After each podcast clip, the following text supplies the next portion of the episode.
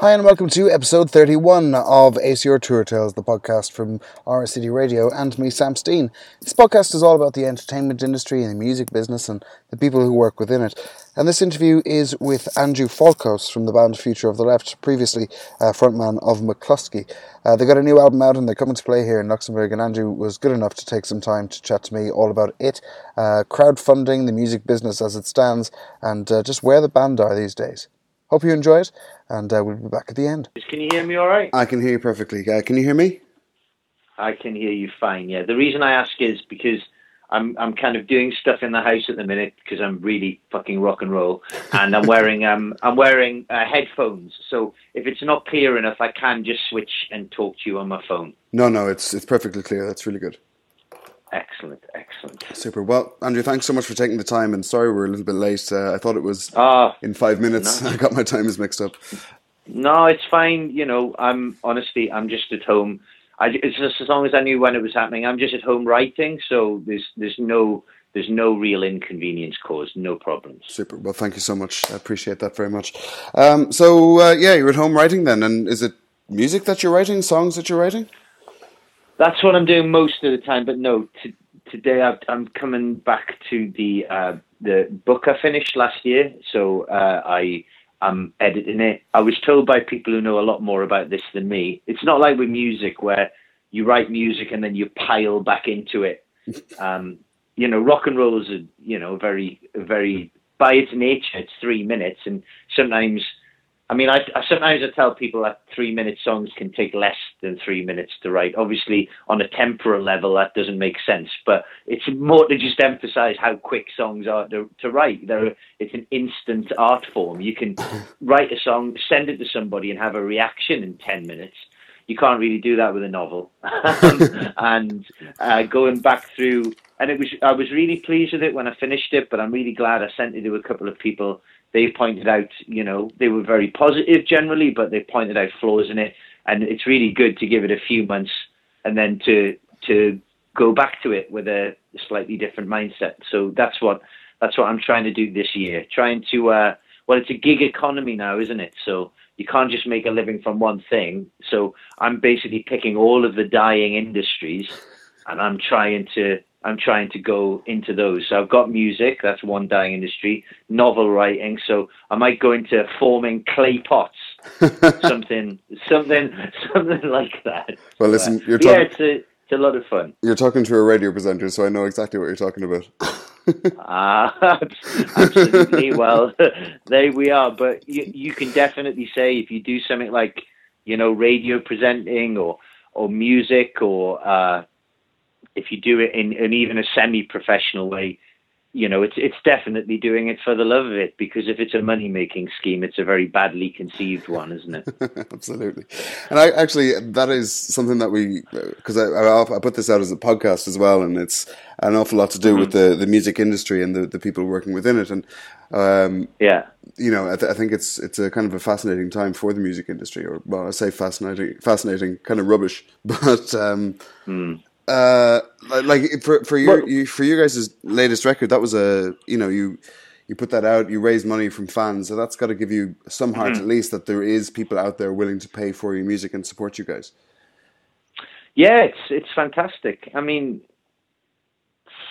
I've been talking about the music industry generally. I think you know, w- without without trying to be too pompous about it, it'll end up, you know, history will end up being written by the winners. So, uh, it, although I suppose that's one thing with the internet, the the losers also get to have their small say as well below the line. Yeah, But um, it, I'm I'm in a position with with the internet where something like Bandcamp means because of the work I've already done means that I can make getting on for half a living from my own music, my my solo stuff. Um, however, for people who are haven't had the, benefits of the tail end of exposure of what you might have called the the classic model music industry, it's almost impossible to get yourself heard unless, as in with the normal the old music industry, unless you were particularly good looking or there's a lot of money thrown at you. Uh, with with Future the Left in terms of uh, crowdfunding, and there is just something comical to me about the term crowdfunding. It just sounds just sounds like everybody's piling on you, you know, and suffocating, suffocating the hell out of you. But uh, it, it's on on one level, if you choose to see it that way, it's incredibly flattering. Um, on another level, it's people people certainly don't feel as if they're so uh, some people are just pre-ordering the record in one sense. Yeah. You know, it's really good that they have enough trust in the band to go. I'll give these. I'll give these guys twelve quid. I know it'll be good. That's that is an amazing feeling. And but other people just they like to be involved from the start. That's part of the motivation of it. Personally, may, may, personally, I don't I don't feel that way myself when I contribute to things. But I, I suppose part of life is accepting that other people have different motivations to yourself. Well, well how do you um, mean that they um, want to be involved? I mean, well, they want to. They want to. You know, I mean, we're not one of those bands who publishes hundreds of updates from the studio. Hey guys, just having a pizza. Anybody want to sing some backing vocals on the song? I uh-huh. mean, it's not that. Whereas, whereas for other bands, I mean, I, I, I take I take the piss a little bit, but for other bands, that's that's natural. That's in their idiom to be that welcoming to people. You know, um, for our band, it does that doesn't come uh, it doesn't come quite that easily. And as as my bandmates, know, if you don't get the backing vocals right, then you're not you're not singing them. Um, so yeah, yeah. Um, uh, it's a I, I, I, don't know how to I don't know how to put it really. It's a uh, it's some people like to to feel as if they helped out, I suppose, and they like the idea of of being involved with that record. I've talked to people after shows. They like the idea of the last two records, which are crowdfunded. They like the idea that they were one of the first people to give money towards it, and especially people who contributed bigger amounts, they feel like they were a part of it, and in a small way, they were a part of it. Well, yeah, um, I mean, so that's that's amazing. That, well, that that's fine if you're contributing and just as you say, kind of giving the trust that you're going to use that money to make a good record, and you know, if you're a mm. fan of the band, then you know you might want to, to help out and you because you want to see them continue and you want to see the band playing wherever. But is is it that people mm. actually want, apart from the guys who just want to watch you eat pizza and sing sing backing vocals on stuff, uh, are, are there people who who actually want to physically be a part of it, be there, see you doing things and all that kind of stuff?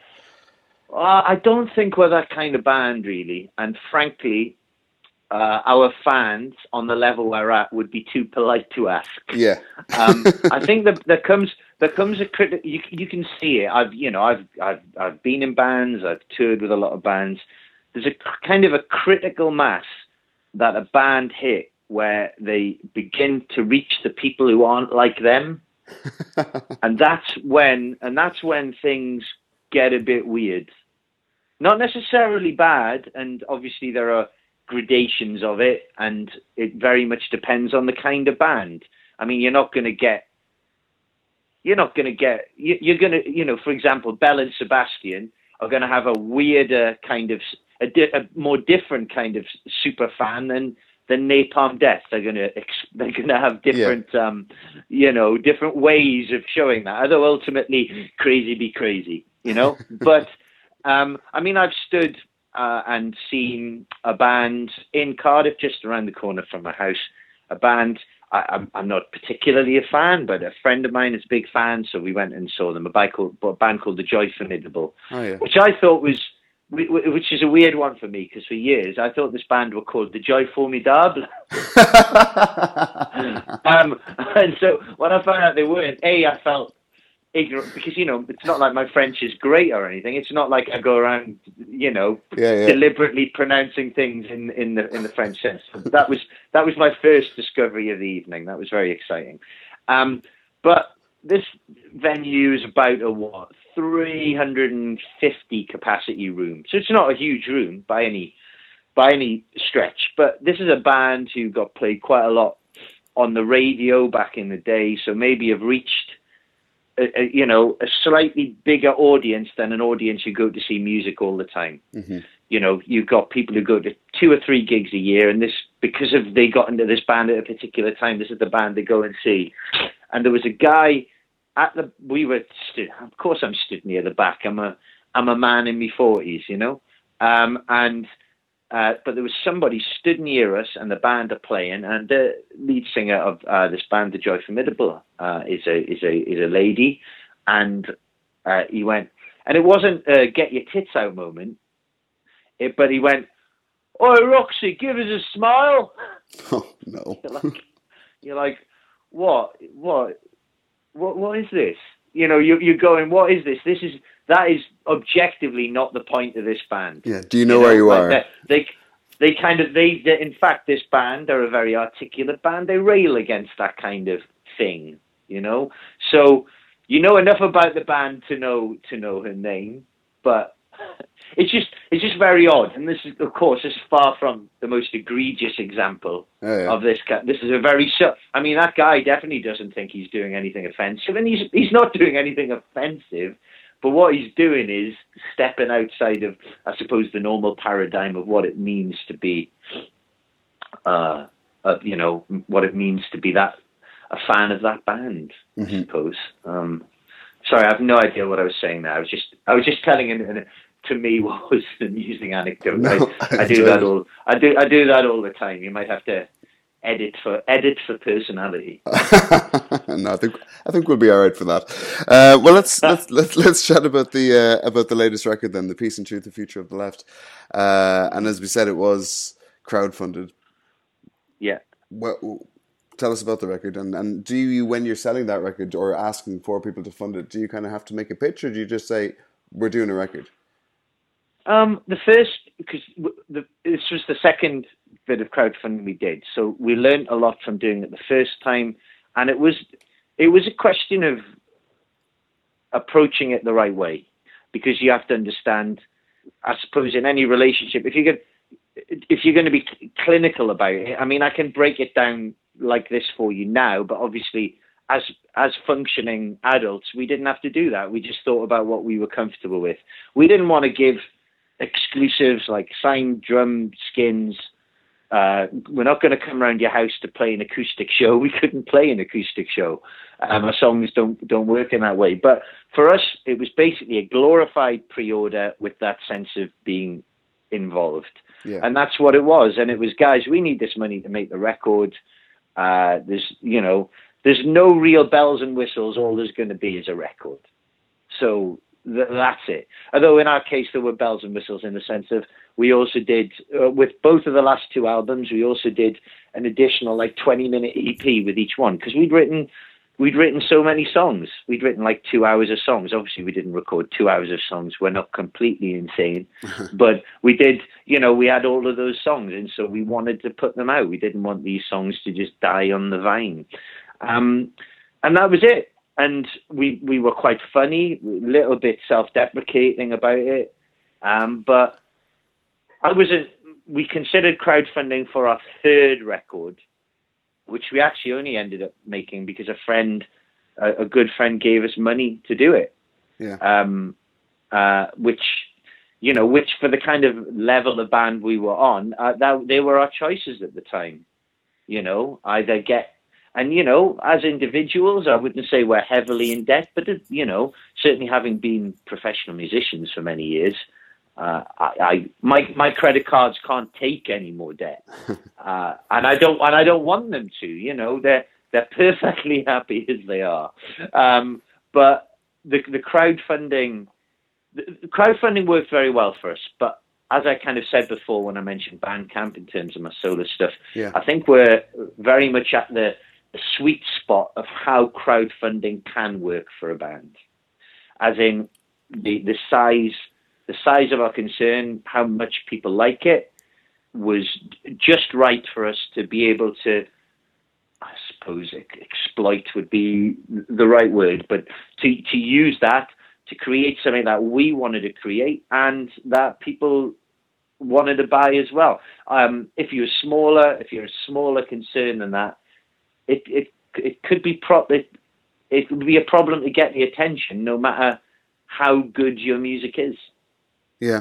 So I'm very I'm very aware of that. I feel I wouldn't go as far as saying we felt lucky because there's lots of work over 20 years gone into getting people to trust me and us, you know, in terms of the music we've made from Mclusky to Future of the Left. So that trust is earned. That trust hasn't been based on two fancy songs with a with a guest verse by Kanye West. You know, it's been based on it's been based on uh, solid, consistent work over the years. Obviously, people being fans they're going to like some records better than other records, all you know, blah blah blah, all of that crap. But come I, so I wouldn't say we felt wouldn't yeah absolutely, but I wouldn't say we felt lucky. I mean, certainly in Britain it hasn't been any kind of problem. The one big difference though, in terms of say working with a with a record company. Uh, and back in the days when more records were sold rather than live tickets, is say if there are countries, Germany would be uh, one of those countries where we did very well, but the the model, the way it works in Germany is the actual guarantees you get paying for shows are relatively low. So we, without record company support, we can't afford to go and play in Germany. Haven't done so for whatever it is, six years.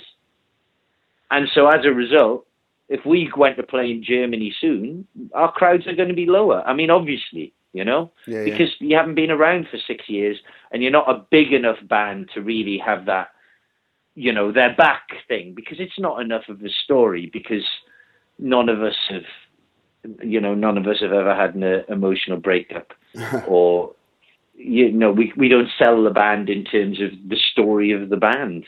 And I know because I deal with, you know, journalists uh, a lot, press, you know, PR people, even good ones, they'll say they want to write about you, but they need a story. I'm, I'm, and I'm saying, are you saying I have to go outside and murder a homeless person to to get coverage in the Guardian? It's the only way. It's the only way. You know, yeah, but you know, But I guess as well, you know- uh, it's it's just the logistics of it as well. Because if you were to go yourself, you could probably do a tour in Germany by yourself because you know just the cost and the logistics of bringing yourself and your gear around is so much easier than bringing the entire band. Uh, oh, if it was just me, yeah, I suppose. But I'm I'm not. Yeah, playing shows by myself. No, I like I love recording music by myself, but playing a show by myself, I think you know it's a combination of you know the daring and the and the stupid solo shows. I'm not a. Mm-hmm. It does it doesn't it doesn't work for me. Like a lot of people say because of the stuff in the shows. Why why don't you do stand up? But it, it it's not the same. Stand ups are very brave individuals. They stand there and they they just talk. I'm stood there with a guitar and three of my mates with me, and if anybody starts to say something funny, which you know happens all the time, there are funny people in this world. I can just hit my guitar and defeat them instantly. Um, you've got all the power if you stood on the stage. You've got all of the power. Exactly. If there's ever ever an awkward silence, if a joke falls flat, you can just launch into a song. So you're you're golden. Yeah, absolutely. It, it happens all the time. And, you know, if there's any, I remember one, I'll, I'll recount one particularly embarrassing, embarrassing story. We played in Belgium in, uh, I can't remember what the venue was called, but there'd been lots of uh, riots in that area. I think it's the Molenbeek area, I think Yeah. it's called, um, where there'd been lots of like race riots we didn't know. They didn't tell us before we wandered around the area and kicked football around with local kids and everything. You know, would have been good to know about the race riots before that. But um, uh, during the show, I, you know, you said, "Well, something you say as a human being. Thank you for coming out tonight." You know, for you know, you you Belgians, you take the piss a little bit, and then somebody says, "I'm from Poland," and you go, "And you Polish? Don't travel that far to see us. It puts too much pressure on us," you know. And then somebody said near the back, "I'm from India," and I went, and it sounded to me like somebody doing a an Apu accent from The Simpsons. Gotcha. And I went, and I went, yeah, nice accent, mate. And the light flicked on, and it was an Indian guy. And, went, "Oh." And we just went, um, and I just went one, two, three, four, and straight into the song, and the awkwardness is gone because you haven't uh, you haven't let it linger, you know. And it was, but I was just, I mean, if I'd allowed it, and at the after that, Julia went, "Did you say?" And I'm like, "No, no." And it was a year before I admitted it. It was a year before. It was a year before I admitted the exact uh, sequence of events. Yeah, yeah.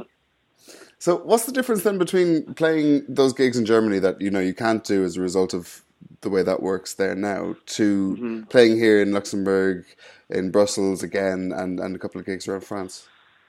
The the, the fees are a little bit higher. Um, it, it, the way it works in Germany is, I mean, a lot of it is on faith. They'll just give you quite a low, quite a low fee. To, whereas in in France, in Luxembourg, in Belgium, where in you know most of those places we're going to be playing to well depending on the size of the city at least a couple of hundred people yeah they they you know it's it's it's just taken for granted it'll go well there is i mean certainly as as opposed to the uk as well sometimes you know sometimes there's kind of arts council funding uh, for different venues or to get certain kinds of bands over mm-hmm. for cultural reasons whereas in Britain, if anything, we have the opposite. you know, oh, what? You're you're a band from around here, are you? So you'll do the show for nothing? Yeah. Yeah. No, no, abs- absolutely not. I mean, we do do we do do charity shows and things, but we try to keep it quiet because it, you know, as, as much as it's a lovely thing to do, and when you do good things, good things come back to you. You don't even have to use the word karma; it just happens. People are inclined to be nicer to you when you go around being nice. But if you go around advertising yourself for doing charity shows, that's a that's a really good way of to to reduce your already tiny income to a non-existent one. Mm-hmm. Um, but there's something uh, about say certainly it's very difficult for me to speak specifically about Luxembourg because I've never been there. So this will be my first visit. Very good. But um, but um, Germany Mclusky Metal Band, and I'm not sure if you're familiar with them. Yeah. yeah. Uh, they um, it was in the, the album Do da- Mclusky Do Dallas was very, relatively speaking, successful in Germany.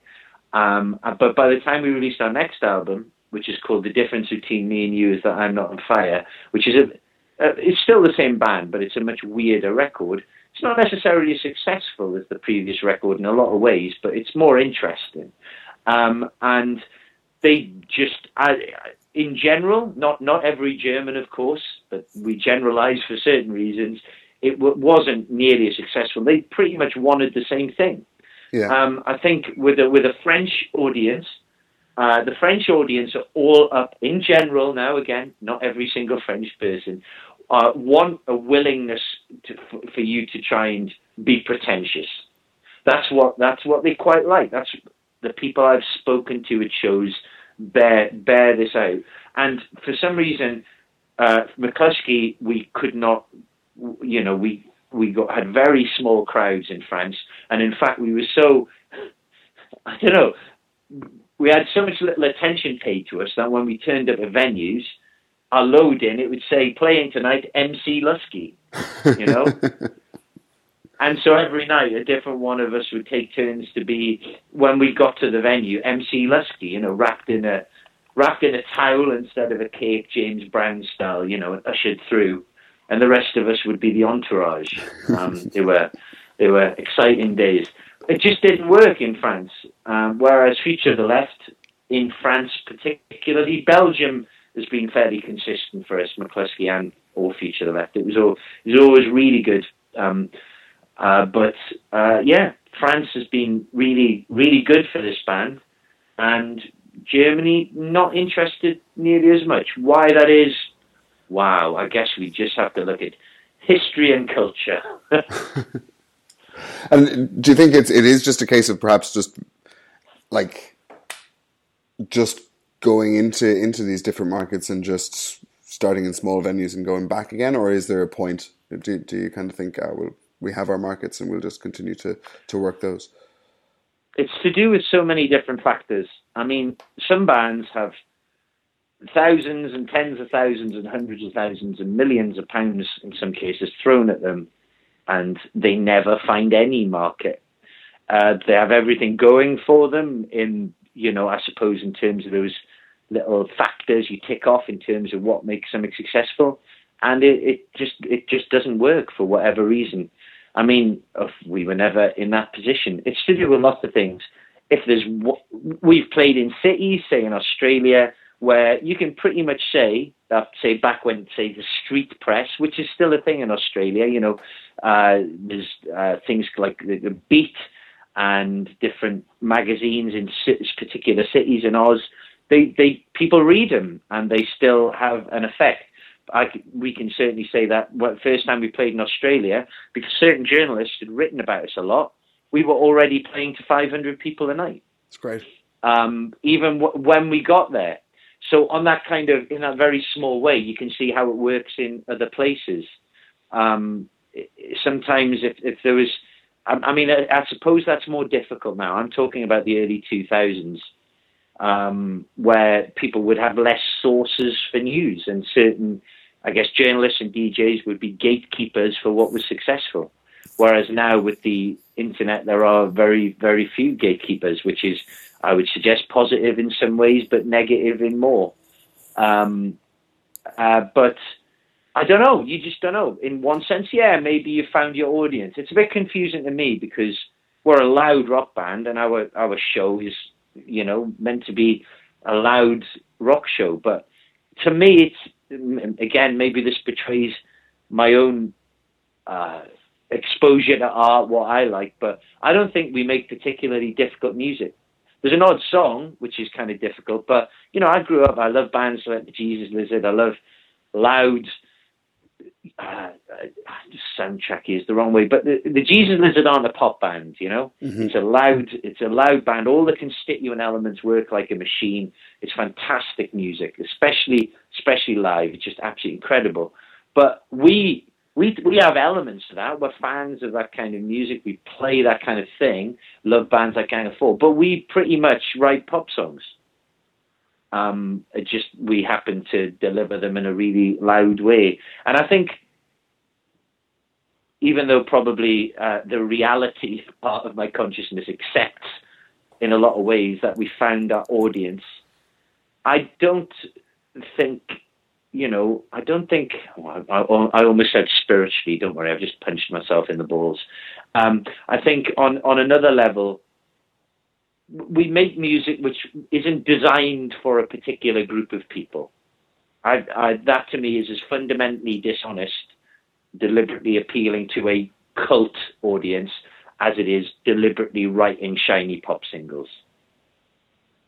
Because it's not just it's it's more of a product then, isn't it? It's more of just making something just to here you go. You know, it's not really again without you know okay i'll punch myself in a second it's not art really is it it's not really it's not really you know creating no, no. it's not really what's come from you it's like well this is what people want as opposed to what yeah. i'm making and they have to like it yeah it's fitting a mold as opposed to you know all obviously most good art requires editing and thought behind it at some stage you can't there's very little good art which just comes unexpurgated into the world um, I'm not sure if I pronounced that word correctly, but I'm going to go with it. Um, I'll pretend uh, I know what it means. But, it's fine. um, but it uh, the, uh, ultimately it needs to dictate it. Good art, good rock music it, for me is ultimately music where people play. They're, they're what what they, in fact they are is they're like a conduit to their own personalities. Mm-hmm. That is the best rock music to me three, four, one, doesn't matter who writes the music, but they stand there in that room, and when they play, a magic happens, a magic, huge asterisk next to magic or whatever, which is particular to the meeting of those people in that room at that time. And nobody seeks to put any outside agenda on it. They just go smash. That's it. That's what, that to me is what great rock music is, which is why most of the bands I like have the the personality to me leaps off leaps off out of the record or out of the live show, you know. Which is one reason why I, I try never to meet people in bands I even half like because um because you could only be disappointed. what about for if you meet bands from you know young kids or you know if you go see a young band or they go see you and come up afterwards what would you say to those guys? You know, I mean, uh, is it just about getting the live show right, or would you say just run, run, keep, give me your guitar and just run away? just do, just do it. For, no, just do it for the right reasons, yeah. and then keep doing it. And you, yeah, just do it for the right reasons. And buy a tuner pedal as well. Mm. That's T U N E R as opposed to A. Um, I did an interview the, uh, the other year where I said that, and somebody went into a lengthy rant below the line about there's no such thing as a tune-up pedal. You're like, yeah, brilliant. um, it, that's that's about it, really. Just do it because you love it. If you end up making some money from it, great. But do not do it to make money from it. That that is that is that is it. As long as you go in with your eyes open to know that what you're doing is it's it's a hobby. It's a hobby, even if it even if it ends up overtaking your whole life. It's a hobby. It's just I'm I'm very lucky to have done my hobby and be able to probably make a living from it for a total of five and a half years of my adult life. Mm-hmm. And that's about, you know, that's about the extent of it, really. Um, and, you know, people like it, but people liking your music or not, or the quality of your music is to, is to do with so many other factors. It's to do with, it's to do with marketing. It's to do, and it's to do with how marketing fits into the, the narratives of however I mean, I suppose there is still a music press now. It just it more lives in certainly in Britain in in the Guardian maybe. Um, uh, God God save us all. Um, or, or, Uh, on Pitchfork again. God save us all.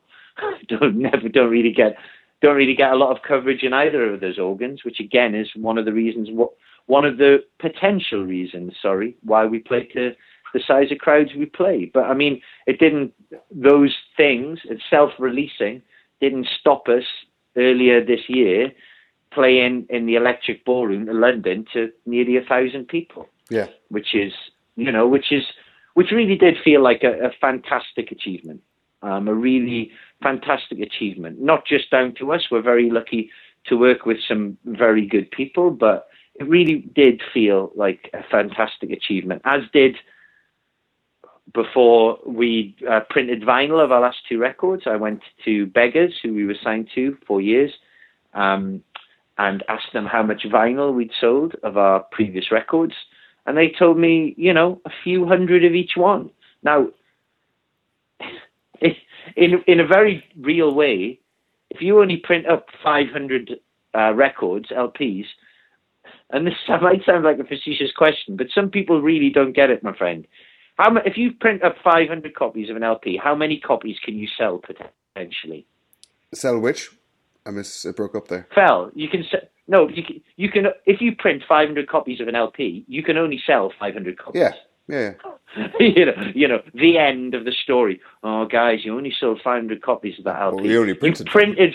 You printed 500 copies. So I can proudly say that self-released our last two records will have sold in total a year each after release, four times what we, in terms of the vinyl, about 2,000 copies each, what we would have managed to sell on a so-called major, you yeah. know, certainly the biggest, the biggest indie there is.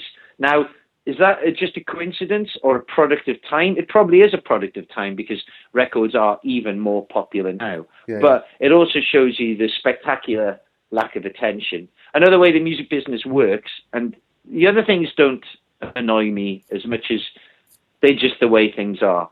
The one thing which annoys me, because record labels put out records by bands, some of them do less well than others. Some bands are treated better than others in the same way, in the same way that it is in any industry. Um, but what is definitely true is even though we actually sell more records now, we self-release and play to bigger crowds, we don't get offered anything like the same amount of festivals. Really?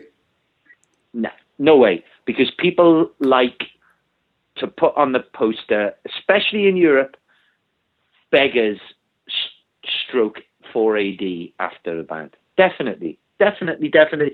I mean, you know, the evidence, the evidence in terms of our own personal experience is yeah. is overwhelming. Be dropped by record label, no festivals like that. You know, I think it's a perception thing.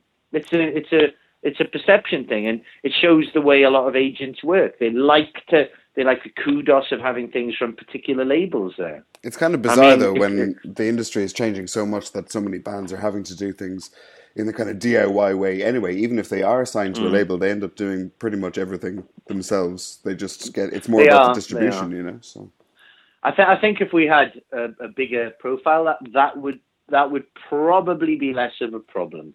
Mhm. Um, but I can only I can only speak of you know the cl- you know going from seven seven a year to one uh, is pretty pretty damning when your record sales have gone up. And you know at the end of the day, festivals festivals are like a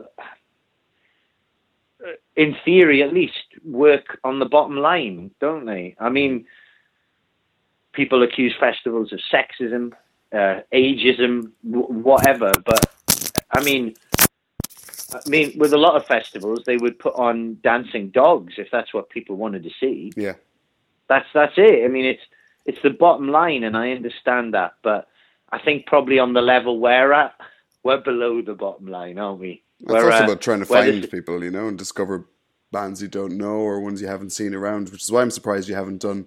Uh, more in Germany or in those countries like that that have lots of these festivals, you know, just loads and loads Yeah. of pop up festivals all over the place. Well, it's it's it, it's really disappointing to us, uh, but it you know part of the experience of being a, a human being, and lots of people make art, and lots of people want their art to be heard. Um, we've got to just keep that at disappointment, you know, and just I think it's important to remember that, and and this is true of life in general. Sorry, I keep bringing up life in general. um, uh, it's it's probably not personal just the way it is.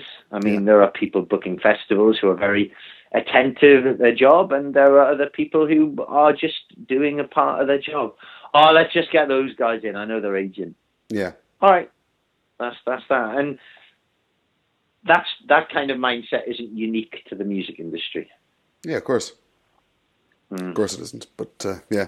Anyway, uh, on well, I was going to say on a lighter note, we haven't barely spoken about your uh, about the album, but uh, you are Ah, coming yeah, to to uh, you are coming to play and uh, show it and uh, the rest of your music off on the eighth eighth of February in here in Luxembourg. That's right. I'm very, very much looking forward to it. I mean, you know, musically, it's it's really loud rock music, and at its core, it's pop music. But it's it is meant to it is meant to sound quite vicious. But if anybody comes to our show expecting genuine anger, then they'll be disappointed. A show is meant to be a joyous experience. You know, that's what that's what it's meant to be. It's meant to be it's meant to be loud and it's and it's it's it's meant to be fun, but it can be those things, and it doesn't have to be thick. Well, there's the quote. Thanks so much, Andrew. Yeah. Appreciate it very No much. No problem. You you have a you have a lovely day, my friend. And you. Thanks for taking the time. Speak to you next time. Bye. No problem, mate. Take care. Bye bye. Thanks so much for listening to this episode of ACR Tour Tales. Uh, Andrew was fantastic to take the time, and I hope you enjoyed that interview as much as I did. Uh, we'll be back very soon with another interview, another couple of interviews actually. We've got one coming up with the Temper Trap, we've got one with two Belgian bands called Sunfjord and Canoba, and uh, a whole load more in the pipeline as well. If you enjoyed this and you'd like to uh, make sure you don't miss those future ones, do subscribe on iTunes, uh, follow us on SoundCloud, like, rate, comment as well, because that really helps other people to find it, and uh, we'd very, very much appreciate that. Thanks so much again, and uh, we'll speak to you next time.